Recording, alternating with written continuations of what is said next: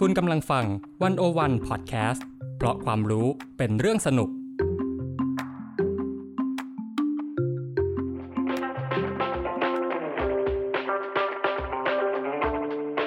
อาเซียนบอกมีไกด์ออกจากอาเซียนมุมเดิมๆ เข้าถึงอาเซียนมุมใหม่ๆ สนุกลึกและลับ แบบที่ไกด์สำนักไหนก็ไม่เคยพาไป กับเบนวงพันธ์อมรินเทวา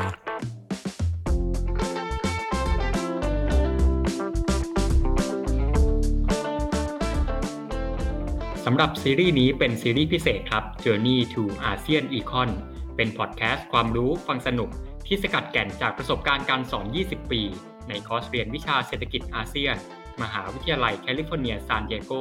ของพี่โหน่งดรกฤษเลิศสัมพันธรักษ์คำตอบที่คุณจะได้รู้จากตอนนี้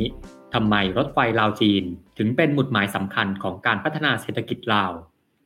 ทำไมยุทธศาสตร์การพัฒนาของประเทศเศรษฐกิจเล็ก ๆ อย่างลาว ถึงได้สำคัญต่อเศรษฐกิจอาเซียนทั้งภูมิภาค การขยายอิทธิพลทางเศรษฐกิจของจีนเหนือประเทศขนาดเล็กในอาเซียนจะนำไปสู่อะไร และเราควรมองไม่กับโปรเจกต์ของชาติมหาอำนาจที่เข้ามาลงทุนในประเทศเรายังไง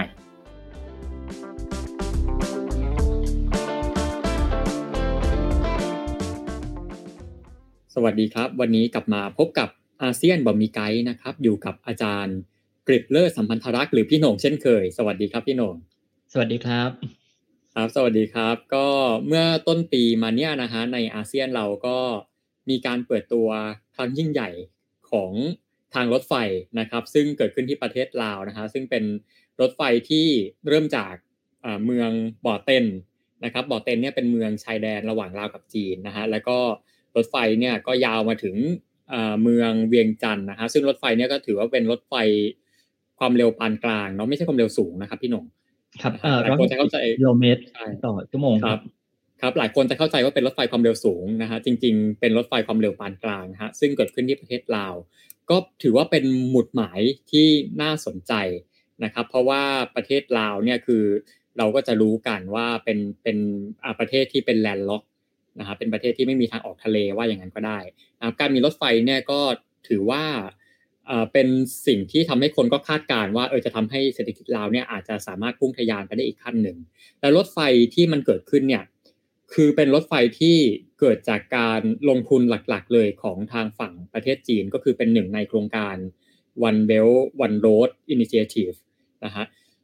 ซึ่งอันนี้ผมน่าเสียดายเพราะว่าท่นช่วงนี้มันมีโควิดอยู่นะครับไม่งั้นผมว่าจะไปเจิมสักหน่อย อยากรู้เหมือนกันนะครับ ว่ารถไฟตรงนั้นจะเป็นยังไงนะฮะคือรถไฟเนี่ยมันมันผ่านที่ท่องเที่ยวหลาย ๆ ที่นะครับ อย่างทางหลวงพระบางก็ผ่าน ทางวังเวียงนะครับรวมถึงทางเวียงจันทร์นะฮะซึ่งถ้าเกิดว่าเราเที่ยวด้วยรถไฟเนี่ยระยะทางต่างๆเนี่ยก็จะหดสั้นลงนะฮะคือถ้าเป็นเมื่อก่อนเนี่ยเวลาเราเที่ยวที่ลาวเนี่ยจะต้องใช้รถนะครับจากเมืองไปเมืองหนึ่งซึ่งระยะทางก็เอ่อ ก็อาจจะนานนิดหนึ่งนะครับใช้เวลาก็เยอะนิดหนึ่งพอมีรถไฟเนี่ยก็ช่วยย่นเวลาไปได้ แล้วก็พอรถไฟเปิดตัวขึ้นมาเนี่ยก็เรียกว่ากระแสตอบรับก็ดีนะครับ มีทั้งคนคนลาวเนี่ยก็ใช้กันเยอะนะฮะแล้วก็นอกจากการท่องเที่ยวเนี่ยก็ยังมีประโยชน์ในแง่การค้าด้วยนะครับ มีการขนถ่ายสินค้าระหว่างจีนกับลาวเนี่ยแบบคึกคักมากมายนะครับ แล้วก็ยังมีสินค้าที่ผ่านมาถึงไทยอีกด้วยนะครับ ก็ถือว่าเป็นบุตรหมายที่น่าสนใจมากเลยสำหรับรถไฟจีนลาวตอนนี้นะครับ ชวนพี่หน่งคุยนะฮะว่าลาวเนี่ยนะครับ คือการสร้างรถไฟเนี่ยก็สร้างมาหลายปีนะครับ มีแผนอะไรมายาวนานนะฮะคุยกับพี่หน่งนี้ก่อนคุยไปถึงตอนเริ่มต้นนะครับ ว่าทำไมลาวเนี่ยเขาถึงมีความใฝ่ฝันอะเออทำไมเขาถึงเขาถึงอยากสร้างรถไฟความเร็วปานกลางในประเทศเขาครับมันมันมีที่มาที่ไปยังไงครับ ครับคือก่อนอื่นก็ต้องอย่างที่เอ่อต้องดูอย่างที่เบนบอกนะครับ ว่าลาวเนี่ย เป็นประเทศที่สภาพภูมิศาสตร์เนี่ยไม่เอื้ออำนวยกับการพัฒนาประเทศนะครับ คือเอ่ออย่างแรกเลย คือไม่มีไม่มีทางออกทะเลนะครับไม่มีทางออกทะเลเนี่ยมันแปลว่าต้นทุนถ้าเกิดจะส่งออกเนี่ย มันก็สูง เพราะต้องเป็นการขนส่งทางบกนะครับ แล้วก็ต้องไปผ่านประเทศอื่นนะครับ มันก็จะมีขั้นตอนเพิ่มมากขึ้นก็ต้องมีเรื่องของพิธีการทางศุลกากรอะไรด้วยใช่ไหมครับแม่น้ำโขงที่ผ่านลาวก็เดินเรือไม่ได้นะครับ มีเกาะแก่ง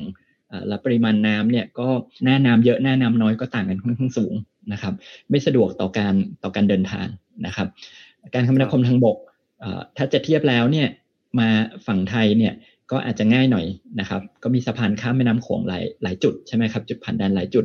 แต่ว่าที่จะไปเชื่อมกับประเทศอื่น ไปเชื่อมกับทางทางจีน โดยเฉพาะทางจีนเนี่ยทางเหนือเนี่ยต้องผ่านภูเขาสูง เพราะฉะนั้นเนี่ยเวลาเราดูแผนที่เนี่ยลาวเนี่ยเป็นประเทศที่ตั้ง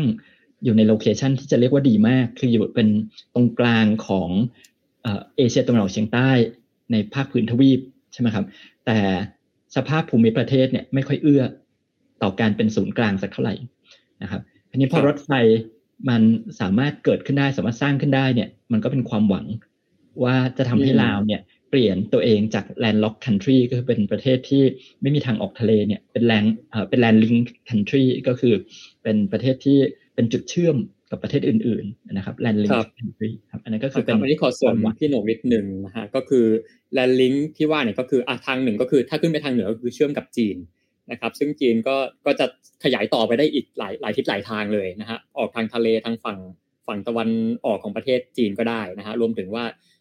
ทางรถไฟก็จะเชื่อมไปถึงทางทางรัสเซียทางยุโรปก็ได้อีก ทางเอเชียกลางก็ได้อีก ก็ก็ถือว่าเป็นเอ่อเป็นเป็นหมุดหมายที่น่าสนใจของรถไฟนะฮะแล้วก็ ถ้าเกิดว่าอันนี้คือทางเหนือนะฮะอีกทางหนึ่งคือทางใต้นะครับ ทางใต้เนี่ยคือตอนนี้มันสุดที่เวียงจันทร์เนาะแต่ว่าถึงจุดหนึ่งถ้าเป็นไปตามแผนนะครับ ก็คือก็จะข้ามพรมแดนมาที่ฝั่งไทยอ่าผ่านมาทางหนองคายนะครับ แล้วก็ทางหนองคายเนี่ย ถ้าตามแผนจริงๆเนี่ยนะมันจะต้องลงไปทางใต้นะครับ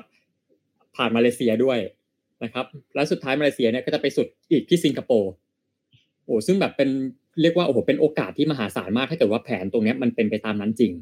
นะครับ อันนี้ก็เลยเป็นเหตุผลที่ว่าเออทำไมคนลาวก็ถึงมองว่าเออไอทางรถไฟเนี้ยเป็นความหวัง เพราะว่ามันมันทำให้เขาสามารถเชื่อมต่อเศรษฐกิจได้กับอีกหลายประเทศเลยครับคือเขาจะเป็นส่วนหนึ่งของ Belt and Road Initiative ใช่ไหมครับ คือตัวนี้มันไปเชื่อมกับจีนปุ๊บแล้ว Belt and Road Initiative เนี่ยก็มีเส้นทางอื่น ๆ ที่เชื่อมไปถึงยุโรปด้วยนะครับ เชื่อมอีกเส้นหนึ่งเนี่ยนะครับ นอกจากเชื่อมกันในจีน แล้วก็เชื่อมไปทาง ทางฝั่งพม่าบังกลาเทศนะครับไปฝั่งเลยไปถึงทางตะวันออกกลางไปถึงถึงยูเรเชียนะครับไปถึงฝั่งยุโรปด้านนั้นมันก็ทำให้ลาวเป็นส่วนหนึ่งของของโครงข่ายทางรถไฟความเร็วสูงของจีนครับครับ คือการเชื่อมกับโลกเลยก็ว่าได้นะพี่หนงครับ ครับ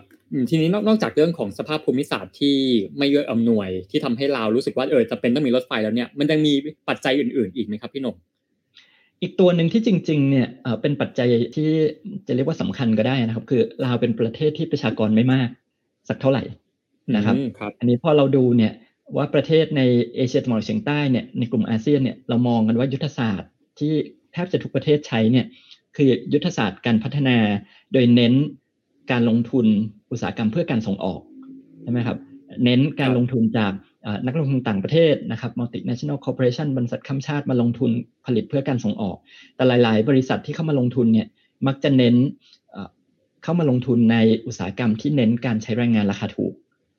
นะครับ ซึ่งลาวก็ไม่ได้มีแรงงานเยอะมากในขณะเดียวกันก็เป็นประเทศที่แลนด์ล็อก เพราะฉะนั้นเนี่ยยุทธศาสตร์ที่ประเทศอื่นในอาเซียนใช้เนี่ยมันไม่ค่อยเหมาะกับลาวสักเท่าไหร่นะครับ ส่งออกก็ต้นทุนสูง แรงงานในประเทศก็ไม่ได้มี เหลือเฟือเยอะมากนะครับ เพราะฉะนั้นตรงนี้เนี่ยมันเป็นจุดที่ทำให้ลาวเนี่ยใช้ยุทธศาสตร์การพัฒนาที่จะเรียกว่าแตกต่างจากประเทศอื่น ๆ ในอาเซียนก็ว่าได้นะครับ คือใช้จุดอ่อนให้เป็นจุดแข็งนะครับ คือจุดอ่อนคือด้านภูมิศาสตร์ ก็ใช้จุดอ่อนนั่นแหละให้เป็นจุดแข็งก็คือใช้ภูมิศาสตร์นี่แหละมาเป็นยุทธศาสตร์การพัฒนาประเทศนะครับ อืมครับก็ก็อย่างที่บอกก็คือว่าลาวเนี่ยถือว่าเป็นประเทศเดียวในเซาท์อีสเอเชียเนาะที่ไม่ได้มีทางออกทะเลเลย นะครับทำให้เขาต้องมียุทธศาสตร์ที่ว่าเออมันมันต้องแตกต่างจากคนอื่นรวมถึงว่าประชากรที่พี่หนงพูดเนี่ยก็คือไม่ได้เยอะมากนะครับ คือพื้นที่อาจจะจริงๆอาจจะมีเยอะแหละแต่ว่าประชากรเขาไม่ได้มีเยอะ ก็จะมีผลกับเรื่องของทางแรงงานนะครับทีนี้นอกจากยุทธศาสตร์ของของการใช้ที่เขาเรียกว่าจากแดนล็อกสู่แดนลิงแล้วเนี่ยนะครับ มันจะมียุทธศาสตร์อื่นๆอีกไหมที่ที่ลาวเขาเขาพยายามใช้ เพื่อที่จะพัฒนาเศรษฐกิจของตัวเองครับนอกจากเรื่องรถไฟเรื่องการคมนาคมอะไรต่างๆเนี่ยครับครับก่อนก่อนที่รถไฟจะมาเนี่ยยุทธศาสตร์หนึ่งเนี่ยที่เราเห็นลาวใช้มาในช่วง 20-30 ปีที่ผ่านมาก็คือทำประเทศให้เป็นแบตเตอรี่ของเอเชียตะวันออกใต้นะครับก็คือผลิตไฟฟ้านะครับ ขายให้ประเทศอื่น ๆ คือลาวเนี่ยความก้าวหน้าทางด้านอุตสาหกรรมเนี่ยไม่ได้เยอะมากนะครับ การลงทุนในด้านอุตสาหกรรมในในลาวเนี่ย ไม่ได้เยอะมาก แต่ว่าลาวเนี่ยตั้งอยู่ในพื้นที่ที่ติดต่อกับประเทศที่มีการพัฒนาอุตสาหกรรมสูง และก็เศรษฐกิจเติบโตเร็วนะครับสองฝั่งก็มีทั้งทั้งไทยใช่ไหมครับฝั่งหนึ่งอีกฝั่งหนึ่งก็คือเวียดนามสองประเทศนี้ก็โตเร็วทางเหนือก็จริง ๆ ก็คือจีนนะครับคือลาวเนี่ยอยู่ระหว่างสามประเทศที่อัตราการเจริญเติบโตทางเศรษฐกิจเนี่ยสูงมากนะเพราะฉะนั้นลาวเนี่ยก็พยายามอ่า position ตัวเองนะครับให้เป็นผู้ผลิต พลังงานไฟฟ้านะครับ ส่งออกให้ประเทศอื่นนะครับ โดยเฉพาะประเทศไทยนะครับ ครั้นี้ที่เราทำได้เพราะว่าภูมิศาสตร์ที่มันไม่เอื้ออำนวยต่อการคมนาคมเนี่ยก็คือเทือกเขาสูงเนี่ยมันทำให้เราสามารถสร้างเขื่อนผลิตกระแสไฟฟ้าได้นะครับ อันนี้ก็เปลี่ยนอ่อนที่เป็นจุดแข็งนะครับ ครับอืมน่าน่าสนใจมากนะฮะทีนี้อ่าพี่โหน่งพูดไปแล้วสองยุทธศาสตร์ก็คือว่าอันหนึ่ง ก็คือเรื่องคมนาคมนะฮะจาก landlocked เป็น land link มีการสร้างรถไฟสร้างถนนอะไรต่างๆสองก็คือเป็นเรื่องของการผลิตไฟฟ้า ซึ่งถ้าเกิดว่าเราติดตามกันเนี่ยคือเราจะรู้ว่าประเทศไทยเนี่ยส่วนหนึ่งก็คือซื้อไฟฟ้ามาจากประเทศลาวนะฮะเพราะว่าลาวเนี่ยก็สามารถผลิตไฟฟ้าได้ได้ได้เยอะมากนะครับ แล้วก็อีกเรื่องหนึ่งที่ผมผมทราบมาเนี่ยก็คือว่าเอ่อมันมีเรื่องของการการแปลที่ดินเนาะคือลาวเนี่ยมีที่ดินอยู่เยอะมากคืออย่างที่บอกว่าอันหนึ่งก็คือประชากรเขาไม่ได้มีเยอะนะครับ เพราะที่ดินลกล้างที่ดินอะไรต่างๆ เนี่ยในประเทศเขาจะมีเยอะมาก เขาคือใช้วิธีการเปลี่ยนที่ดินนะครับ เปลี่ยนที่ดินอ่านำมาใช้ประโยชน์เปลี่ยนที่ดินเป็นทุนว่าอย่างไรก็ได้นะฮะไอไอยุทธศาสตร์ตรงนี้มันเป็นยังไงครับครับยุทธศาสตร์ตัวนี้เนี่ยเรียกว่าเปลี่ยนเปลี่ยนที่ให้เป็นทุนนะครับ ก็คือเปลี่ยนที่ดินให้เป็นทุนเนี่ยก็คือ land for capital นะครับ คือลาวเนี่ยเป็นประเทศที่ระดับการพัฒนายังไม่สูงมาก รายได้ก็ยังไม่สูงมากเพราะฉะนั้นการพัฒนาต่างๆ ที่ต้องใช้เงินทุนเนี่ย ลาวเนี่ยก็จะขาดแคลนเงินทุนในประเทศ ก็จำเป็นต้องใช้เงินทุนจากต่างประเทศจากนักลงทุนต่างประเทศนะครับ แต่คราวนี้จะทำยังไงให้นักลงทุนต่างประเทศเข้ามาลงทุนในลาวครับข้อแรกเปลี่ยนอันหนึ่งก็คือ เนื่องจากมีที่ดินเนี่ยนะครับที่จะเรียกว่าค่อนข้างเยอะนะครับ และอย่าลืมว่าลาวเนี่ยเป็นประเทศสังคมนิยม เพราะฉะนั้นที่ดินหลาย ๆ ที่เนี่ยคือรัฐเนี่ยจริง ๆ แล้วโดยโดยกฎหมายแล้วเนี่ยรัฐก็เป็นเจ้าของนะหรือรัฐสามารถไป เขาเรียกว่าเวนคืน หรือไปเอามาจากเอกชนที่ที่ใช้ที่อยู่ได้นี่นะครับ เพราะฉะนั้นเนี่ยอำนาจรัฐที่มีตรงนั้นเนี่ยก็มีการนำที่ดินเนี่ยไปแลกกับสัมปทานนะครับ ในให้บริษัทต่างชาติเนี่ยมาลงทุนพัฒนาอินฟราสตรักเจอร์นะครับ โครงสร้างพื้นฐานต่างๆของของลาวนะครับ ที่รัฐบาลไม่ไม่มีเงินทุนลงไปลงทุนตรงนั้นนะครับ อย่างปี 2000 2009 นะครับลาวจัดซีเกม นะครับจะสร้างสเตเดียมนะครับสนามกีฬา วิธีการก็คือเราก็ให้บริษัทต่างชาติเนี่ยมาสร้างนะครับเป็นบริษัทจีนนะครับ โดยการแลกนะครับ ว่าให้บริษัทจีนเนี่ยสร้างสนามกีฬาอันนี้ แล้วก็รัฐบาลลาวก็ใช้สัมปทานบริษัทจีนเนี่ยไปพัฒนาอสังหาริมทรัพย์พัฒนาที่ดินนะครับ ในเขตชานเมืองของของเวียงจันทร์นะครับหรืออีกบริษัทหนึ่งนะครับมาช่วยสร้างที่พักนักกีฬานะครับ อันนั้นเป็นบริษัทเวียดนาม ก็แลกด้วยการให้สัมปทานที่ดินเนี่ยนะครับ ทางฝั่งภาคใต้ของลาวเนี่ยให้บริษัทไปไปปลูกยางพาราเป็นต้นนะครับ อันนี้ก็เป็นเป็นการจะเรียกว่าบาร์เตอร์ก็ได้นะครับ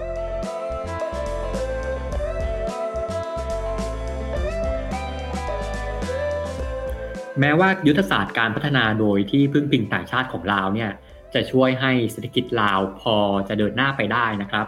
แต่มันก็ทำให้ลาวเนี่ยอาจจะมีอำนาจต่อรองที่น้อยลงตามไปด้วยนะครับ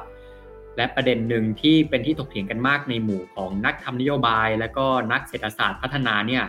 ก็คือว่าไม่กับโปรเจกต์ในลาวที่มันมาพร้อมกับอิทธิพลของจีนที่แผ่ขยายมากขึ้นเรื่อยๆเนี่ย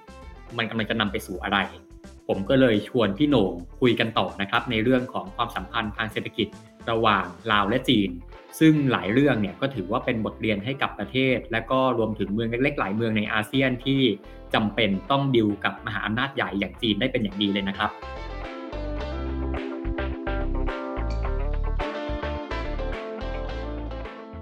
อืมทีนี้คือเท่าที่ฟังเนี่ยเหมือนกับว่าคือลาวก็ต้องพึ่งพาการลงทุนจากต่างชาติเนี่ยเยอะมากนะครับเพราะว่าคืออย่างที่รู้กันว่าประเทศลาวเองเนี่ย เศรษฐกิจเขาไม่ได้ใหญ่มากเนาะนะครับ คือถือว่าเป็นประเทศเอ่อประเทศ ว่าตรงๆก็คือเป็นประเทศยากจนประเทศหนึ่งนะครับคือเพราะฉะนั้นเนี่ยเรื่องการลงทุนเนี่ยหลายอย่างคือต้องพึ่งพาต่างชาติ แล้วที่พี่หนงพูดมาเมื่อกี้เนี่ย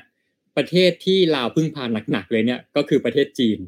นะครับอาชวนพี่หนงคุยต่อเลยว่าเอ๊ะแล้วแล้วลาวกับจีนเนี่ยความสัมพันธ์ในเรื่องของการลงทุนในเรื่องของเศรษฐกิจเนี่ยไอความเป็นมาเป็นไปของเขาเนี่ยมันมันยังไงครับ ครับคือจริงๆเรื่องราวกับจีนเนี่ยมีมีเรื่องที่อาจจะน่าแปลกใจนิดนึง เพราะเราก็คิดว่าลาวเนี่ยก็เป็นประเทศสังคมนิยมคอมมิวนิสต์จีนก็เป็นสังคมนิยมคอมมิวนิสต์ลาวกับจีนก็มีพรมแดนติดกันนะครับสองประเทศนี้น่าจะมีความสัมพันธ์ทางเศรษฐกิจยาวนานมาตั้งแต่อดีตนะครับแต่จริงๆแล้วมันไม่ใช่นะครับ เพราะว่าประเด็นแรกนะครับ ถึงแม้ลาวกับจีนจะเป็นคอมมิวนิสต์ทั้งคู่ แต่ลาวเนี่ยเป็นคอมมิวนิสต์ที่ค่อนไปทางสหภาพโซเวียตนะครับลาวเวียดนามก็จะเป็นฝั่งโซเวียต ซึ่งเป็นคนละฝั่งของคอมมิวนิสต์กับจีน ใช่ไหมครับในเดียวกันถึงแม้พรมแดนจะติดกัน แต่ก็เป็นพรมแดนที่เต็มไปด้วยอุปสรรคในการคมนาคม เพราะว่ามีภูเขาสูงครับเส้นทางรถยนต์ก็ก็ไม่ได้สะดวก เพราะฉะนั้นในอดีตเนี่ยลาวกับจีนไม่ได้มีความสัมพันธ์ทางเศรษฐกิจกันมากมายสักเท่าไหร่นะครับ ความสัมพันธ์ทางเศรษฐกิจระหว่างจีนกับลาวมันเพิ่งมาเริ่มหลังจากที่สงครามเย็นเนี่ยยุติลงก็คือบทบาทของสหภาพโซเวียตเนี่ยหายไปนะครับ ตอนนั้นเนี่ยลาวเนี่ยก็คือเริ่มนะครับจะมีความสัมพันธ์กับจีน มากขึ้นนะครับมีการเปิดพรมแดนนะครับปี 1993นะครับเปิดพรมแดนที่ที่บอร์เตนเนี่ยที่เบนบอกมาตอนมาตอนต้นนะครับให้มีการค้าทางชายแดนได้นะครับแล้วก็มีการสร้างทางหลวงนะครับสร้างถนนที่เชื่อมจากชายแดนจีนนะครับเชื่อม 12 ปันนาในจีนเนี่ยผ่านลาวนะครับมาที่ประเทศไทย อันนั้นก็เป็นทางหลวงแผ่นดินนะครับหมายเลขสามเนี่ยนะครับที่ทำให้ พื้นที่ทางตอนเหนือของลาวเนี่ยพัฒนามากขึ้น แล้วก็มีการเชื่อมต่อกับจีนมากขึ้นนะครับ อันนี้เนี่ยเป็นพัฒนาการที่จริง ๆ แล้วจะเรียกว่ามันก็ในเกิดขึ้นในช่วง 20 30 ปีที่ผ่านมานี่เองนะครับไม่ได้ไม่ได้ยาวนานมากนะครับเขตเศรษฐกิจก็ก็ผุดขึ้นมานะครับ ตามเส้นทางการค้านะครับ เส้นทางการคมนาคมนะครับ ก็จะมีเรื่องของคาสิโนที่ทุนจีนมาสร้างในลาวค่อนข้างเยอะ นะครับ เพราะว่าไม่สามารถสร้างในประเทศจีนได้ ก็มาสร้างในประเทศลาว แล้วก็นักท่องเที่ยวของจีนก็เข้ามาเข้ามาเล่นนะครับ ครับ อืมอ่าอย่างที่เห็นชัดๆเลยก็คือที่เมืองบ่อเต็นนะที่ผมพูดไปเมื่อกี้ที่อาจารย์ที่พี่หน่งพูดไปเมื่อกี้ก็คือว่าบ่อเต็นเนี่ยคือเป็นเมืองที่อยู่ตรงชายแดนนะครับ ระหว่างระหว่างลาวกับจีนนะฮะผมเคยดูสารคดีอยู่อยู่ชุดหนึ่งนะฮะก็คือพูดถึงเมืองบ่อเต็นนี่แหละก็ คือบ่อเต็นเนี่ยจริงๆก่อนหน้านี้เป็นเมืองที่ไม่ไม่ค่อยมีอะไรเท่าไหร่เลยนะครับเป็นเป็นเมืองเป็นชาวบ้านอะไรทั่วๆไปเนี่ยแหละครับ แต่ว่าพอหลังๆเนี่ยพอทุนจีนเริ่มนั่งไหลเข้ามาเนี่ยคือบ่อเต็นก็เริ่มแบบโอ้โหแบบพลิกหน้ามือเป็นหลังมือเลยนะครับมีตึกนู้นตึกนี้ผุดขึ้นมานะฮะมีคาสิโนนะครับมีเขาเรียกว่าเป็นสถานบันเทิง มีโรงแรมมีร้านค้านะครับร้านอาหารเนี่ยผุดขึ้นมาเต็มเลยตอนนี้คือเป็นเป็นเมืองที่ว่ามันคึกคักมากนะฮะคือ แล้วก็ที่สำคัญเนี่ยเมืองบ่อเต็นเนี่ยถือว่า คือมันคล้ายๆว่าเป็นเมืองที่มันมีความจีนสูงมากครับพี่โหน่งคือเรื่องของป้ายนะครับอ่าป้ายบอกทางป้ายอ่าป้ายร้านค้าอะไรเงี้ยภาษาจีนทั้งนั้นเลย รวมถึงว่าคนที่อยู่แถวนั้นเนี่ยก็ส่วนมากนะครับหลายๆคนเนี่ยก็จะเป็นคนที่มาจากทางแผ่นดินจีนนะครับ คือนอกนอกจากจะได้ยินคนพูดภาษาลาวกันแล้วเนี่ย ก็จะได้ยินภาษาจีนพูดพูดพูดคุยกันเยอะมากในพื้นที่ตรงนั้นนะครับ คือเป็นเมืองที่เออคืออย่างที่ผมบอกคือมันมีความจีนสูงมาก นะฮะแล้วก็คือจริงๆเมืองลักษณะเนี้ยเมืองอย่างบอเต็นเนี่ยมันก็จะมีอีกหลายเมืองในอาเซียนที่ว่ามันจะมีลักษณะคล้ายๆกัน คือเป็นเมืองที่จีนเข้าไปลงทุนอย่างที่ผมเคยเห็นเนี่ยก็คือเมืองสีหนุวิวนะฮะที่กัมพูชา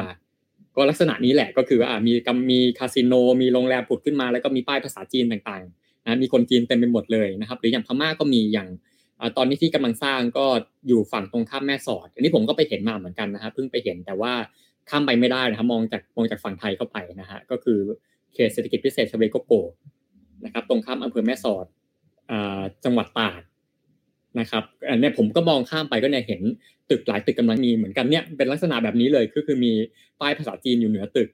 นะครับ ก็จะเป็นลักษณะนี้รวมถึงอีกอีกที่หนึ่งนะฮะก็สามเหลี่ยมทองคำครับนะครับสามเหลี่ยมทองคำเนี่ยก็แดนไทยข้ามไปก็เห็นเหมือนกัน มองข้ามไปก็เห็นใช่ ก็คือจะเห็นลักษณะนี้เหมือนกันนะฮะก็จะเป็นเมืองคล้ายๆ ว่าเป็นเป็นเมืองจีนอะ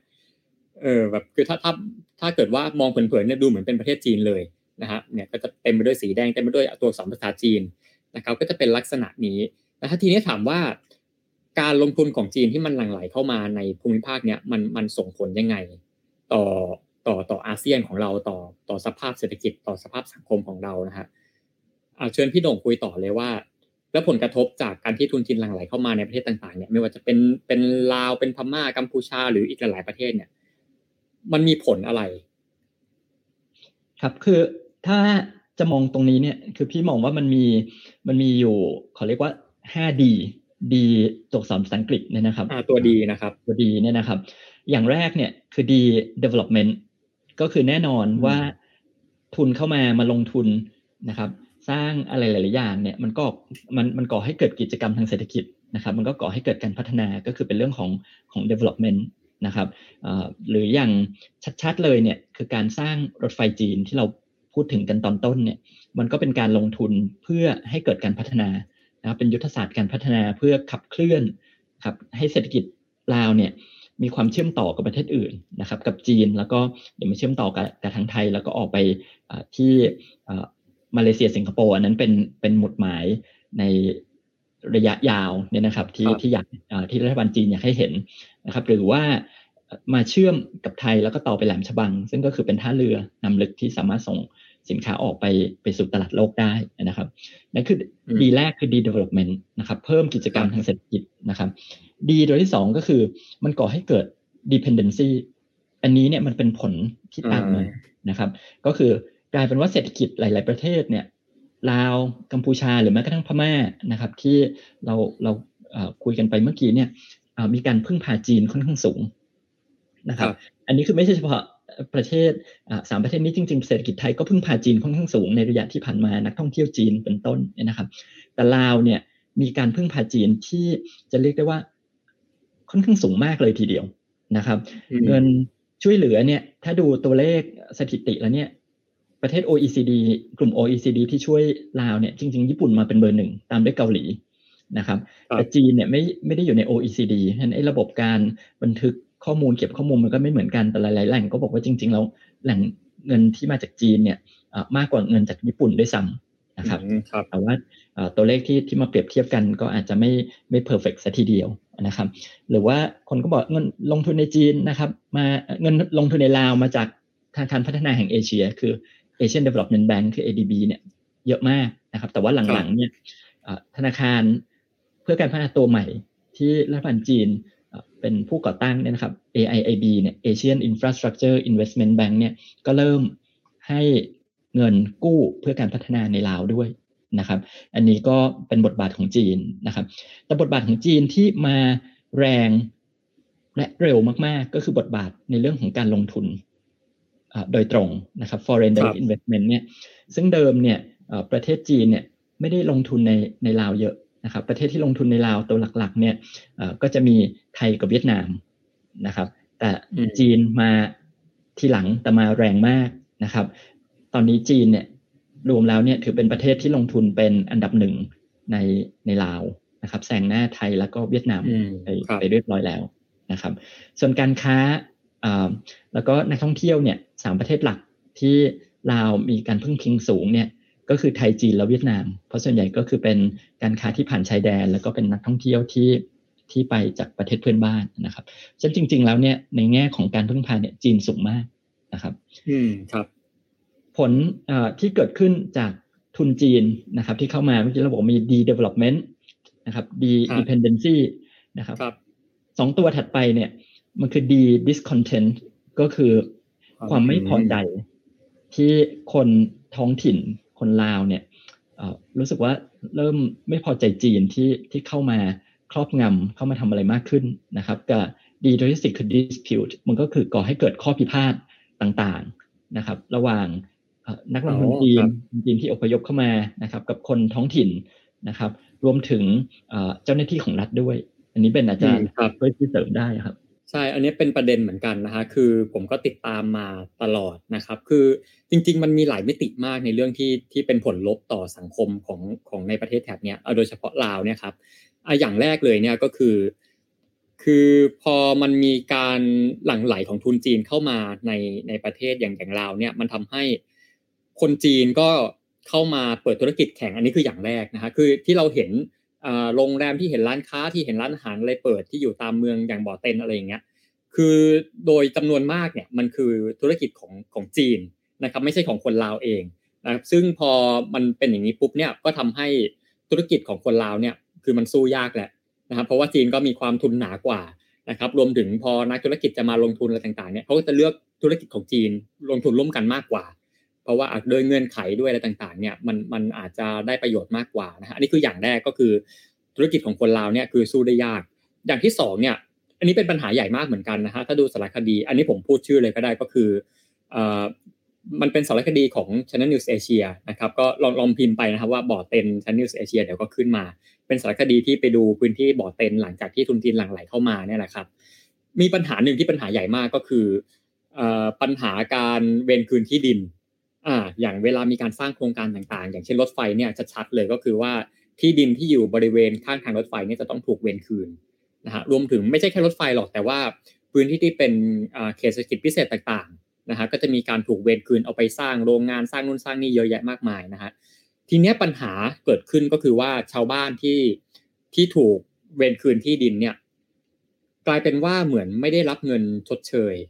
นะฮะคือโอเค ตอนแรกก็สัญญาไว้ว่าจะได้เงินชดเชย แต่ว่าไปมาปุ๊บเนี่ย ก็อาจจะมีความล่าช้ามีอะไรหลายอย่างเนี่ยทำให้ชาวบ้านก็ออกมาร้องเรียนว่าเออเหมือนเงินชดเชยไม่ได้คืบหน้าเลยนะฮะแล้วก็ชาวบ้านบางส่วนที่ที่รัฐเขาจัดสรรที่ดินใหม่ให้เนี่ย ก็จะมีเสียงบ่นอีกว่าที่ดินที่ที่เป็นที่ใหม่ที่เขาไปอยู่เนี่ย เป็นที่ดินที่ไม่ได้เหมาะกับการทำมาหากินนะครับ อย่างบางคนเนี่ยเป็นเกษตรกร เมื่อก่อนก็อยู่ในพื้นที่เมื่อตรงนั้นเนี่ยดินดีปลูกขึ้นนะฮะแต่พอไปอยู่ที่ใหม่เนี่ยปลูกอะไรไม่ขึ้นเลยนะครับ ก็ทำมาหากินไม่ได้นนี้ก็เป็นอีกปัญหาหนึ่งแล้วก็อันนี้สองปัญหาแหละอีกปัญหาที่สามเนี่ยอันนี้ก็ดราม่าเหมือนกันนะก็คือเรื่องของปัญหาสุขภาพเออถามว่าตรงนี้เกี่ยวยังไง อันนี้น่าสนใจมากครับพี่หน่งคือ หลักๆเลยเนี่ยคือทุนจีนเวลาเขาเข้ามานะครับ คือเขาจะชอบเข้ามาทำเกษตรกรรมนะฮะอย่างลาวในพื้นที่เยอะแยะมากมายนะฮะทีเนี้ย เอ่อพอเข้ามาทำเกษตรเนี่ย ปัญหาสำคัญเลยคือจีนเนี่ยเขาจะชอบใช้พวกสารเคมีอ่าสารเคมีทางการเกษตรนะทีเนี้ยพออ่าพอพอใช้เยอะเข้าเยอะเข้าเนี่ย มันก็ไปฝังลงในดิน มันก็ไปอยู่ตามธรรมชาติไปลงน้ำบ้างอะไรบ้างนะครับ พอชาวบ้านเขามาอุปโภคบริโภคเนี่ย ก็จะส่งผลต่อสุขภาพนะครับ อย่างในลาวเนี่ยที่จีนเข้ามาปลูกเยอะๆก็คือเป็นไร่กล้วย อ่าเป็นไรกล้วยนะครับ ก็ตอนหลังเนี่ยก็ส่งผลกับสุขภาพคนเยอะมากนะครับมีเรื่องของเอ่อเป็นเป็นโรคนู่นโรคนี้เป็นมะเร็งนะครับ ผู้หญิงท้องก็บางทีคลอดก่อนกำหนดลูกออกมาไม่สมบูรณ์นะครับ ก็จะมีประเด็นอะไรแบบนี้อยู่ แล้วก็รวมถึงน้ำเน่าเสียปลาตาย ก็ปัญหาก็เยอะแยะนะฮะแล้วก็อันนี้ปัญหาที่สามนะฮะปัญหาต่อมาเนี่ยเอ่ออย่างที่พี่หนงพูดไปแล้วก็คือเรื่องของปัญหาสังคม อ่านะครับมีเรื่องของการทะเลาะวิวาทอะไรต่างๆเนี่ยอย่างอย่างลาวนี่ผมก็เพิ่งเห็นนะก็คือก็มีคลิปเหมือนกันที่ว่าคนลาวคนจีนทะเลาะวิวาทกันนะครับก่อนหน้านี้เนี่ยที่เสียนุวิวก็มีเหมือนกันมีมีเยอะเหมือนกันนะฮะคืออันนี้ผมเล่านิดนึงพี่หนงคือสมัยก่อนเนี่ยผมทำงานให้กับสำนักข่าวญี่ปุ่นอ่าทีเนี้ยผมไม่ได้ไปเสียนุวิวหรอกเออผมไม่ได้ไปตรงนั้นหรอกแต่ว่าทีเนี้ยเจ้านายผมเนี่ยให้ผมช่วยหาข้อมูลนะครับ ว่าอะพอจีนเข้าไปลงทุนในเสียนุวิวเนี่ย แล้วมีปัญหากับชาวบ้านไหม อ่าผมก็ตอนแรกผมก็ผมก็ยังนึกอยู่ว่าเอ๊ะมันจะหาเจอไหมข้อมูลมันไม่น่าจะหาง่าย สรุปพอหาไปเนี่ยโอ้โหเยอะมากนะคะเคสเคสที่คนคนจีนกับกับคนกัมพูชาตีกันทะเลาะกันเนี่ยมีเยอะมากนะครับ รวมถึงว่าคนจีนเนี่ยที่บางทีเข้าเข้าไปสร้างปัญหานะครับ สร้างปัญหาอะไรต่างๆ อันนี้ไม่ใช่ไม่ได้เหมารวมนะฮะแต่ว่าก็จะมีเคสแบบนี้อยู่ก็คือว่ามีเรื่องของปัญหาอาชญากรรม นะครับมีการทะเลาะวิวาทการมีเรื่องของปัญหาการจราจร มีการขับรถฝ่าฝืนกฎจราจรทำชาวบ้านเดือดร้อนอะไรพวกนี้มีเยอะมากอย่างตอนที่ผมรีเสิร์ชเรื่องเซียนูวิวเนี่ยไปไปไล่ดูข่าวเนี่ยก็ก็มีไม่เว้นแต่ละวันนะฮะมีมีอยู่เยอะมีคลิปวิดีโอออกมาก็มีมากมายนะฮะรวมถึงปัญหาที่ใหญ่กว่านั้นอีก ก็คือพอมันมีเรื่องของการสร้างคาสิโน การสร้างสถานบันเทิงต่างๆเนี่ยก็จะมีปัญหาสังคมตามมานะครับมีปัญหาเรื่องของมาเฟียนะครับมีปัญหาเรื่องของการค้าบริการ นะฮะอันนี้ผมเล่าลงรายละเอียดนิดนึงอย่างที่ประเทศลาวเนี่ยที่ทุนจีนเข้ามาลงทุนกันเยอะๆเนี่ยนะครับก็มีปัญหาว่าโดยเฉพาะผู้หญิงเนี่ยคือมีการถูกลวงไปค้าประเวณีนะครับ ในพื้นที่ที่เป็นเขตเศรษฐกิจของจีนอ่าคือตอนแรกเนี่ยก็จะถูกหลอกว่าอะถูกหลอกเขาไปทำงานเป็นแคชเชียร์ไปทำงานเสิร์ฟอาหาร ไปทำงานตอบแชทลูกค้าอะไรต่างๆ เนี่ย แต่ไปมาเนี่ยไปพบว่าถูกหลอกก็คือถูกกักขังน่วงเหนี่ยวนะครับ แล้วก็ถูกหลอกให้ ต้องต้องใช้หนี้ค่าที่พักใช้หนี้ค่าความเป็นอยู่นะฮะรวมถึงบางคนเนี่ยบอกว่าโดนอ้างว่าทำยอดไม่เข้าเป้า ก็ถูกบังคับให้ไปขายตัวอะไรครับก็เป็นปัญหาก็ล่าสุดเนี่ยเราก็เพิ่งออกกฎหมายมาว่าให้ให้มีการบังคับทำสัญญาจ้างระหว่างนายจ้างกับแรงงานนะฮะแต่ว่า คนก็จะมองว่าไม่รู้มันจะเวิร์กไหมนะครับเพราะในทางปฏิบัติเนี่ยมันจะตามกฎหมายได้จริงไหมเนี่ยครับอันนี้เป็นปัญหาหลักๆ เลยที่ที่ในประเทศอาเซียนโดยเฉพาะในประเทศลาวเนี่ยเจอจากการหลั่งไหลเข้ามาของทุนจีนนะครับอ่าเมื่อกี้พี่หนงพูดไปแล้วสี่ดีนะครับก็คืออ่าดี development ดี dependency นะครับการพึ่งพาดี discontent ความไม่พอใจของจีน แล้วก็อันที่สี่เนี่ยคือดี dispute ก็คือเรื่องของปัญหาสังคมเรื่องของการทะเลาะวิวาท ระหว่างชาวบ้านกับคนจีนนะครับผมก็ลงรายละเอียดไปให้ เหลืออีกดีหนึ่งครับพี่หนกดีอะไรครับ ดีดีเดครับหนี่ อ่าครับอันนี้ปัญหาใหญ่เหมือนกันปัญหาใหญ่ปัญหาใหญ่เรื่องเงินนี้เป็นเรื่องใหญ่เรื่องใหญ่อยู่เสมอนะครับเอ่อเราคุยกันไปว่าลาวเนี่ยเป็นประเทศที่ขาดแคลนเงินทุนใช่ไหมครับ เพราะฉะนั้นเนี่ยการที่จะลงทุนในโครงการใหญ่ ๆ เนี่ยเอ่อก็จำเป็นต้องหาแหล่งแหล่งเงินทุนจากจากข้างนอกนะครับ เข้ามาด้วยนะครับ วิธีหนึ่งก็คือเอ่อ การกู้ยืมก็คือการก่อหนี้นะครับ ตัวอย่างที่เห็นชัดๆเลยนะครับก็คือเรื่องของรถไฟความเร็วสูงนะครับที่เราก็บอกว่ารถไฟความเร็วสูงเนี่ยน่าจะนำมาซึ่งการพัฒนาเศรษฐกิจในมิติต่างๆนะครับ แต่อีกแง่หนึ่งก็คือมันก็มีต้นทุนที่ค่อนข้างสูงนะครับบริษัทที่ทำการก่อสร้างนะครับแล้วก็ดำเนินกิจการรถรถไฟความเร็วสูงในในลาวเนี่ยก็คือบริษัทลาว China Railway Company นี่ ถ้าดูว่าแล้วบริษัทนี้เนี่ยคือใครเอาเงินมาจากไหนนะครับบริษัทนี้เนี่ยก็เป็นบริษัทที่เอ่อร่วมทุนนะครับระหว่างฝั่งลาวกับฝั่งจีนนะครับเอ่อตั้งบริษัทขึ้นมานะครับรถไฟความเร็วสูงระยะทางเนี่ย 414 กิโลเมตรบ่อเต็นเวียงจันทร์อันนี้ที่เบนพูดไปเมื่อเมื่อตอนต้นนะครับครับการก่อสร้างแพงมาก เพราะว่าภูมิประเทศเนี่ยทรหดนะครับอ่าต้องใช่ ต้องเจาะภูเขาด้วยอะไรด้วยเขาเขาบอกว่าเอ่อที่ที่พี่หาข้อมูลมาเขาบอกว่าต้องใช้เอ่อสุดท้ายแล้วเนี่ยมี 75 อุโมงค์และมีสะพานเนี่ยโอ้โห160สะพานนะครับในระยะทาง 414กิโลเนี่ย เงินลงทุนทั้งหมดเนี่ยนะครับเอ่อ5.9 พันล้านเหรียญก็ตีซะครับ6,000ล้านนะครับ6,000ล้านเหรียญคร่าวๆเอ่นะครับอครับ ถ้าเป็นเงินบาทเนี่ยก็น่าจะประมาณสักเอ่อเป็นแสนล้านเนาะครับ แสนเกือบสองแสนล้านนะครับถือถือว่าสูงมากนะฮะทีนี้เขาเอาเงินตัวนี้มาจากไหน ก็บอกว่าบริษัทนี้เนี่ย โครงการนี้เนี่ยแหล่งเงินทุนมาจากสองแหล่งนะครับ คือการกู้ยืมก็คือเป็นเป็นตัวตัวหนี้ใช่ไหมครับอีกตัวหนึ่งเนี่ยเป็นส่วนของผู้ถือหุ้นก็คือส่วนของของทุนเนี่ย แบ่งคร่าวๆสี่สิบหกสิบไม่คร่าวๆเขาแบ่งอย่างนี้ยแหละครับสี่สิบหกสิบครับแต่ว่าง่าย ๆ กู้มา40%นะครับกู้จากใครกู้จากธนาคาร เพื่อการส่งออกและนำเข้าของจีนก็คือ China Exim Bank นะครับเพราะฉะนั้นอันนี้ข้อที่หนึ่งนะครับเอ่อท่านผู้ฟังฟังอยู่อาจจะไม่มีกระดาษจดตัวเลขเอ่อสรุปง่ายๆนะครับว่าครับแหล่งเงินทุนเนี่ย 40%เป็นเงินกู้และกู้จาก Exim Bank ของจีนนะครับทีนี้ครับส่วนของผู้ถือหุ้นอีก 60%เนี่ยมาจากไหนนะครับ ส่วนของผู้ถือหุ้นเนี่ยก็มาจากจีนกับลาวร่วมกันถือหุ้น โดยจีนถือหุ้น 70%ลาวถือหุ้น 30%อ๋อ จีนถือเยอะกว่านะครับจีนถือเยอะกว่าครับ แล้วก็ลาวเนี่ยถือ30%คราวนี้ก็มาเจาะดูว่าเอ่อแล้ว30%ของลาวเนี่ย มาจากไหน30%ของลาวเนี่ยเขาก็บอกว่า250ล้านเนี่ยมาจากรัฐบาลลาว แต่ว่า480ล้านเนี่ย รัฐบาลลาวเนี่ย ไม่มีเงินตรงนี้ก็กู้มาจาก China Exim Bank อีกโอ้เช่นกันนะครับ เพราะฉะนั้นจริง ๆ แล้วเนี่ยมันก็เลยเอ่อ เป็นเป็นตัวที่ที่หลายๆคนก็บอกมันเป็นมันเป็นหนี้ที่ซ่อนอยู่นะครับ เพราะว่าตัวหนี้ตัวหลักเนี่ยในใน balance sheet ในงบดุลเนี่ยมันก็เห็นอยู่แล้วว่ากู้มา 40%เนี่ยอ่าจาก China Exim Bank แต่ว่ามันก็มีอีกตัวหนึ่งที่ซ่อนอยู่ ก็คือเป็นเงินกู้ที่รัฐบาลลาวกู้มาจาก China Exim Bank เหมือนกัน เพื่อมา contribute เป็นเป็นส่วนของผู้ถือหุ้น เพราะจริงๆแล้วเนี่ยครับรัฐบาลลาวตรงนี้เนี่ยลงเงินที่จากกระเป๋าตรงเองตัวเองนะปัจจุบันเนี่ยเอ่อแค่ 250 ล้านจากโครงการ 5.9 พันล้าน หรือประมาณ 6,000 ล้านนะครับอืมเพราะฉะนั้นโครงการนี้เนี่ยจีนเนี่ยเอ่อมีส่วนในการให้เงินทุนตรงนี้เนี่ยเยอะมากทั้งเป็นการลงทุนของผ่านการถือหุ้น แล้วก็ผ่านการให้กู้นะครับครับ พอเรามาดูตรงนี้เนี่ยมันก็เลยกลายเป็นว่า โครงการนี้เนี่ยเป็นโครงการที่ทำให้หนี้ของรัฐบาลลาวเนี่ย มันมันโตขึ้นมาเยอะมาก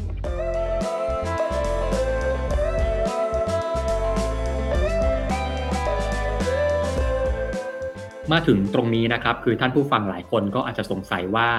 ทั้งที่การสร้างรถไฟมันมีข้อที่ต้องกังวลมากมายเนี่ยโดยเฉพาะเรื่องของหนี้ก้อนใหญ่ ที่ดูแล้วมันอาจจะเหมือนทำให้ประเทศต้อง เสียเปรียบประเทศจีนอย่างมากนะครับ คือว่าไปเนี่ยมันไม่ใช่แค่ลาวประเทศเดียวนะครับ แต่เรายังเห็นจีนเข้าไปลงทุนรูปแบบนี้เนี่ยในอีกหลายประเทศ รวมถึงประเทศไทยด้วยนะครับ ซึ่งถ้าเราติดตามข่าวเนี่ยก็จะเห็นว่าจีนถือเป็นหนึ่งในผู้เสนอ โครงการลงทุนรถไฟความเร็วสูงในประเทศไทยด้วย ผมก็เลยลองชวนพี่โหน่งคุยกันต่อไปนะครับว่า แล้วเราควรจะมองนโยบายที่ประเทศมหาอำนาจหนึ่ง เข้าไปลงทุนโครงสร้างพื้นฐานในประเทศที่เล็กกว่ายังไงดีนะครับ เพราะถ้าเราไม่ใช้บริการคุณต่างชาติเนี่ยมันก็ยากเหมือนกันนะครับ ที่โครงการขนาดใหญ่อย่างรถไฟความเร็วสูงจะเกิดขึ้นในประเทศที่เศรษฐกิจยังไม่ได้ใหญ่มาก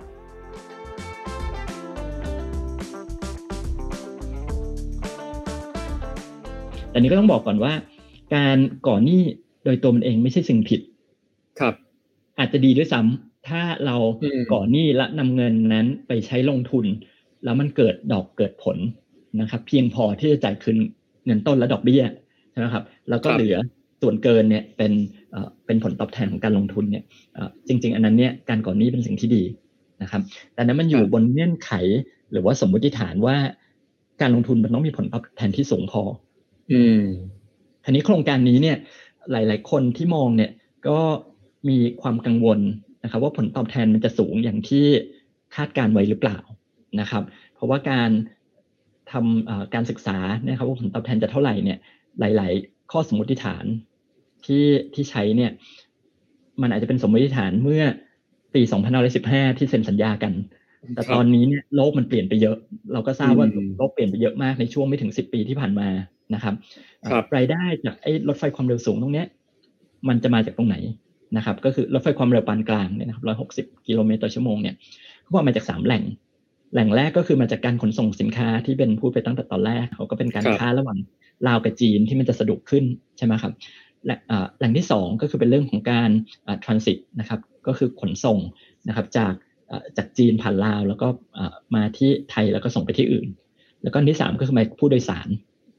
นะครับที่ครับอ่า สามารถเดินทางได้ได้สะดวกขึ้นทั้งผ่านแดนแล้วก็เดินทางในลาวด้วยกันเองด้วยเนี่ยนะครับนี่สมมติฐานต่างๆ มันก็อาจจะไม่ได้เอ่อดีเหมือนกับที่ตอนตอนคิดไว้ตอนแรกนะครับ เพราะอย่าลืมอืมว่าทางรถไฟในลาวเนี่ย จีนจากเอ่อเข้ามาจากจีนผ่านบ่อเต็นมาเวียงจันทร์เนี่ยมันเป็นครับส่วนหนึ่งของทางรถไฟที่เบนบอกว่ามันจะเชื่อมมาผ่านหนองคาย เข้ากรุงเทพลงต่อไปมาเลเซียสิงคโปร์แต่ว่าส่วนของทางรถไฟในเมืองไทยเนี่ย มันยังไม่ได้สร้าง ก็คือความเร็วสูงในเมืองไทยครับยังไม่ได้สร้าง มันมันไม่ได้ต่อกันนะครับเอ่อแล้วเพราะฉะนั้นเนี่ยภาพเดิมเนี่ยมันยังไม่มีที่สมมติฐานนั้นเนี่ยมันยังไม่เกิดขึ้นเพราะฉะนั้นสินค้าที่มาเนี่ยจะยังไงต่อนะครับ ระบบเนี่ยมันจะเกิดขึ้นได้เนี่ยมันก็ต้องมีเรื่องของโลจิสติกต่อ ว่าอ่าถ้ามาถึงเวียงจันทน์จะข้ามมาเมืองไทยก็ต้องเป็นขนส่งด้วยรถบรรทุก หรือขนส่งด้วยรถไฟแบบเดิมที่เมืองไทยมีอยู่อืม ซึ่งก็จะไม่ได้มีประสิทธิภาพเท่ากับรถไฟที่ที่วิ่งด้วยความเร็วสูงอย่างที่เขาคิดไว้นะครับ ในเรื่องของระยะเวลาต่างๆนะครับเอ่อหรือว่าระยะที่คืนทุนตอนแรกเขาก็บอกว่าน่าจะคืนทุนได้เอ่อไม่นานมาก แต่ว่าพอมาเปิดปุ๊บดันเอ่อเจอช่วงโควิดพอดี ซึ่งอ่าใช่การใช่ข้ามครับชายแดนอะไรก็ยังยังไม่ค่อยสะดวกนะครับครับแต่ว่าสิ่งสิ่งหนึ่งที่หลาย ๆ คนมองนะครับโดยเฉพาะของของฝั่งทางคันโลกนะครับ World Bank เนี่ย เขาก็บอกว่ารถไฟเนี่ยมันช่วยในการเชื่อมประเทศนะครับ มันอาจจะเป็นปัจจัยที่ช่วย แต่ว่ามันไม่ได้เป็นปัจจัยที่เพียงพอที่จะทำให้การค้าระหว่างประเทศ การขนส่งเนี่ยมันเกิดขึ้นได้เอ่ออย่างเต็มที่นะครับ เพราะเขาบอกว่าจริง ๆ แล้วเนี่ยปัจจัยหนึ่งที่สำคัญเนี่ยมันคือเรื่องของกฎระเบียบต่างๆนะครับครับ ซึ่งทางฝั่งลาวเนี่ยก็ยังไม่ได้พัฒนาตรงนั้นนะครับ พิธีการศุลกากรนะครับ การตรวจสอบ สินค้าข้ามพรมแดน อะไรพวกนั้นเนี่ยก็คือยังเป็นอุปสรรคต่อต่อออืมการค้าขายอยู่นะครับฉะนั้นหลาย ๆ คนก็บอกว่า ตอนนี้เนี่ยอย่างแรก network เครือข่ายมันยังไม่เต็มที่ อย่างที่สองก็คือเอ่อเหตุการณ์ต่าง ๆ ที่มันเกิดขึ้นมาเนี่ยระยะคืนทุนเนี่ยก็อาจจะไม่ได้เร็วเท่าที่คาดการณ์ไว้นะครับ ในขณะเดียวกันครับหนี้สาธารณะของลาวเนี่ย ก็ก็บวมขึ้นมาอืมระดับหนึ่งเลย นะครับลาวเนี่ย World Bank จัดว่าเป็นประเทศที่ถือว่าเป็นประเทศที่มีหนี้สูงนะครับหนี้สาธารณะรวมหนี้ที่รัฐบาลลาวค้ำประกันด้วยเนี่ย ตอนปี 2020 เนี่ยอยู่ที่ 72%ของ GDP นะครับซึ่งถามว่ามันมันสูงไหมมันต่ำไหมจริงๆ ก็จะมีก็มีประเทศอื่นที่หนี้สูงกว่านี้ แต่อย่างที่คุยกันว่ามันอยู่ที่ความสามารถในการใช้คืนใช่ไหมครับ คนนี้ของเราเนี่ยเราคนเริ่มเริ่มกังวลว่าเขาจะมีความสามารถในการใช้คืนไหม72% GDP ในปี 2020 ซึ่งมันเพิ่มมาเนี่ยจาก 67%ในปี 2009 เพราะฉะนั้นนี่มันมันสูงขึ้นมาปีเดียวมันกระโดดขึ้นมาเยอะนะครับ ซึ่งซึ่งนี่ตรงนี้เนี่ยมันก็สูงขึ้นมามันก็ก่อให้เกิดความความกังวลอันนี้ Moody's ก็ก็ดาวเกรดนี่ลาวนะครับปี 2020 ก็ดาวเกรดนะครับ เดือนถัดมาก็ Fitch อ่า rating ก็ดาวเกรดอีกนะครับ คนก็ค่อนข้างกังวลว่าเงินสำรองรองประเทศของเราเนี่ยมันก็อาจจะไม่เพียงพอด้วยซ้ำนะครับ ในการชำระหนี้ก็คือขาดสภาพคล่องนะครับคือเก็บสร้างไปแล้ว แต่ว่ามันเป็นมันเป็นมันมันไม่มีสภาพคล่องมันเป็นสินทรัพย์ถาวรเนี่ยนะครับเพราะฉะนั้นลาวเนี่ยก็ค่อนข้างมีปัญหาเรื่องสภาพคล่อง แล้วมันก็มันก็แสดงออกมานะครับใน เขาเรียกว่าเป็นจะเรียกว่าไม่ถึงกับวิกฤตนะครับ แต่ว่าเป็นเป็นปัญหาตัวหนึ่งว่าลาวเนี่ยต้องมีการเปลี่ยนหุ้นในบริษัทที่ที่ทำเรื่องระบบส่งกำลังไฟฟ้าเนี่ยนะครับ ก็คือไอ้ตัว electricity transmission grid เนี่ย ก็คือเปลี่ยนเปลี่ยนหุ้นนะครับ ให้เป็นให้เป็นเงินไปใช้หนี้จริง ๆ สลับกันเปลี่ยนหนี้ให้มาเป็นหุ้นนะครับ คือเปลี่ยนเปลี่ยนเปลี่ยนหุ้นเราเนี่ย เอาตรงนั้นเนี่ยครับครับก็คือเปลี่ยนว่าบริษัทของรัฐวิสาหกิจของจีนเนี่ยก็เข้ามาถือหุ้นแทนนะครับเพื่อเพื่อให้ลาวเนี่ยสามารถใช้นี่ตรงนั้นได้นะครับ ก็ก็ไอตัวตัวสวอปตรงนี้เนี่ยมันก็เป็นสิ่งที่สะท้อนว่าเงินลงทุนที่เข้ามาเนี่ยแล้วมันเป็นเงินลงทุนที่ผ่านการกู้ยืมเงินผ่านผ่านการก่อนหนี้เนี่ยถ้าไม่มีความสามารถในการใช้จ่ายได้เนี่ยสุดท้ายแล้ว ไอ้ตัวทุนส่วนของเป็นผู้เป็นเจ้าของเนี่ยก็จะกลายเป็นของต่างชาติ ซึ่งอันนี้คนก็เริ่มมองว่าเอ๊ะอันนี้เนี่ยมันเหมือนกับว่าลาวเนี่ยจะเดินตามรอยหลาย ๆ ประเทศที่จีน ให้เงินกู้ลงทุนสร้างอุปประโภคสุดท้ายแล้วประเทศนั้นๆ ไม่มีเงินจ่ายคืนเงินเงินกู้ แล้วก็เลยกลายว่าโครงการต่างๆ สิ่งก่อสร้างต่างๆ ก็ถูก ก็ใช้คำง่ายๆถูกยึดนะครับหรือถูกเปลี่ยนมือไปเป็นของของต่างชาติคือของจีนหรือเปล่า อย่างอย่างท่าเรือที่ศรีลังกาเป็นต้นนะครับ หรือว่าหนามบินนะครับ ในในแอฟริกานะครับ ทีเนี้ยสุดท้ายแล้วครับพี่หนงก็คือเป็นคำถามเดิมที่ผมถามทุกอีพีนะฮะเรื่องบทเรียนเนี่ยว่าแล้วที่เราเล่ามาทั้งหมดนะครับเราเห็นเรื่องของการลงทุนของจีนที่เข้ามาเนี่ยเราเห็นความกังวลในเรื่องของปัญหานี้ซึ่งเป็นปัญหาใหญ่เลยเนี่ยที่เรากำลังกังวลกันเนี่ย แล้วอย่างไทยเนี่ยนะครับที่ที่เราก็เรียกว่าก็กำลังมีการลงทุนสร้างนู่นสร้างนี่อยู่เยอะนะครับ มีต่างชาติเข้ามาลงทุนทางรถไฟเหมือนกันนะครับ มีญี่ปุ่นมีจีนเข้ามาลงทุนเนี่ย แล้วเรานะครับที่เป็นประเทศไทยเนี่ยเราจะสามารถเรียนรู้อะไรได้บ้างจากเรื่องนี้ครับ คือการเรียนรู้เนี่ยคงเป็นเรียนรู้สิ่งที่เรารู้อยู่แล้วมากกว่านะครับว่าการลงทุนอะไรก็คือเราก็ต้องดูประโยชน์แล้วก็ต้นทุนใช่ไหมครับมีการทำ cost benefit แต่หลาย ๆ ครั้งเนี่ยเราอาจจะดูเรื่องของต้นทุนไม่ครบนะครับอาจจะมีมีความลำเอียงมีอคติไปด้านใดด้านหนึ่ง หรือบางครั้งเนี่ยก็จะมองในด้านผลประโยชน์ไม่ครบเหมือนกันนะครับ ซึ่งผมว่าการลงทุนเรื่องของรถไฟในลาวเนี่ยมันมันทำให้เราเห็นนะครับว่าการลงทุนตัวนี้เนี่ยมันก่อให้เกิดผลดี แล้วก็มีต้นทุนกับเศรษฐกิจอย่างไรนะถามว่าเรียนรู้อะไรคือ เรียนรู้ตัวนี้แหละครับ เรียนรู้สิ่งที่เรารู้อยู่แล้วว่าเราต้องทำก็คือ cost benefit analysis แต่ว่าคงต้องดูให้กว้างขึ้น แล้วก็ดูในมิติของความยั่งยืนนะครับ ก็คงไม่ใช่เป็นแค่ผลประโยชน์ระยะสั้น หรือต้นทุนในระยะสั้นนะครับ ผลประโยชน์มันมีผลประโยชน์ในระยะยาว แล้วก็มีต้นทุนที่อาจจะเป็นต้นทุนในระยะยาว แล้วก็เป็นต้นทุนนอกเหนือจากต้นทุนทางเศรษฐกิจแต่มีเรื่องของต้นทุนทาง สังคมที่ต้องพิจารณาด้วยครับโอเคครับครบถ้วนพี่หน่งก็วันนี้ขอขอบคุณพี่หน่งที่มาพูดคุยแลกเปลี่ยนกันนะครับ แล้วสำหรับตอนหน้าเราจะคุยเรื่องอะไรกันก็ติดตามกันได้นะครับสำหรับวันนี้ผมกับพี่หน่งก็ขอลาไปก่อนนะครับ สวัสดีครับ สวัสดีครับ